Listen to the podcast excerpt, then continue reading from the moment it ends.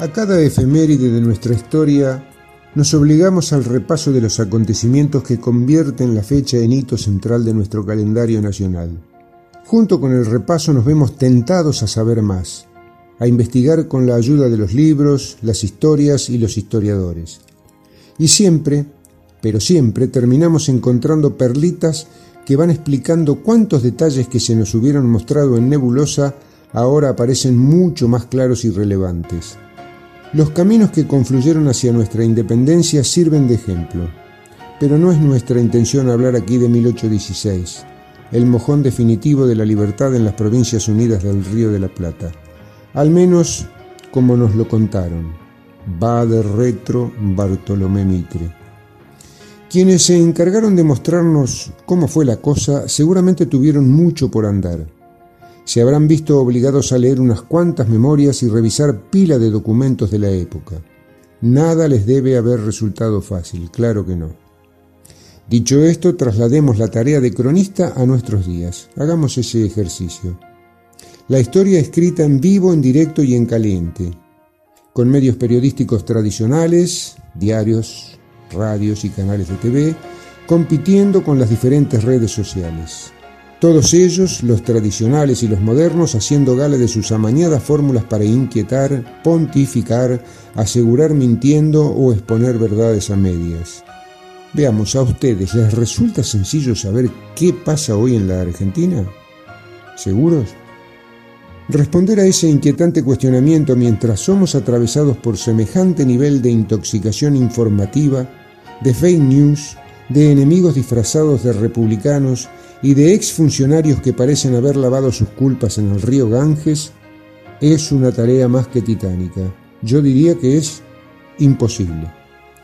Para nosotros, ciudadanos comunes, el descontrol de precios, multicausal y sobre todo especulativo, representa una gran preocupación. La gran preocupación diaria, sin dudas. Pero aún en medio de nuestras cavilaciones con la economía doméstica, Notamos los hilos de las usinas de las falsas noticias o de augurios nefastos para que todo parezca el acabose y el apocalipsis. En ese contexto, cualquier bolazo informativo se muestra creíble. Que renuncia a este, que aquel deriva fondos públicos para campañas políticas, que el comunismo, el comunismo, maestro, el comunismo a esta altura de la vida, que te van a expropiar hasta el último galponcito del fondo, en fin, que todo suena posible en esta fantasía mefistofélica. Lo cierto es que hay responsabilidades compartidas entre dirigentes políticos y representantes privados de todas las extracciones. Pero no a todos se los fustiga con el mismo rigor, no a todos se les desea la muerte o se les muestran guillotinas, como sucediera durante el banderazo montado en Buenos Aires sobre los valores de aquel 9 de julio independentista como si la sola referencia a la fecha histórica pudiera bañar su odio con una pátina de bronce.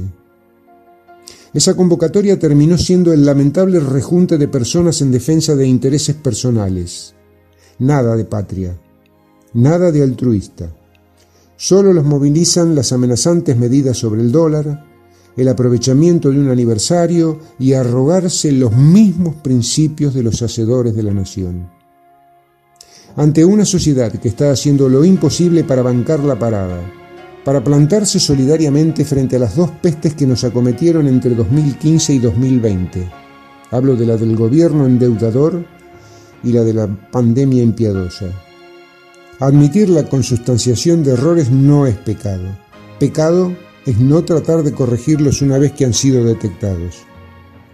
Reconocer el error no es pecado. Vaya esto para el actual gobierno, para la desmemoriada oposición, para los desatinados empresarios reguladores de precios y para esas muestras de cólera que casualmente exhiben sin pudor en la capital argentina los foguistas del tren del horror, los que agregan carbón a las llamas desde un periodismo mercenario lanzado a la guerra mediático-empresarial. Porque no hace tanto ellos mismos lo dijeron con todas las letras, nos han declarado la guerra. Soy Max Guevara para la Norma Pla.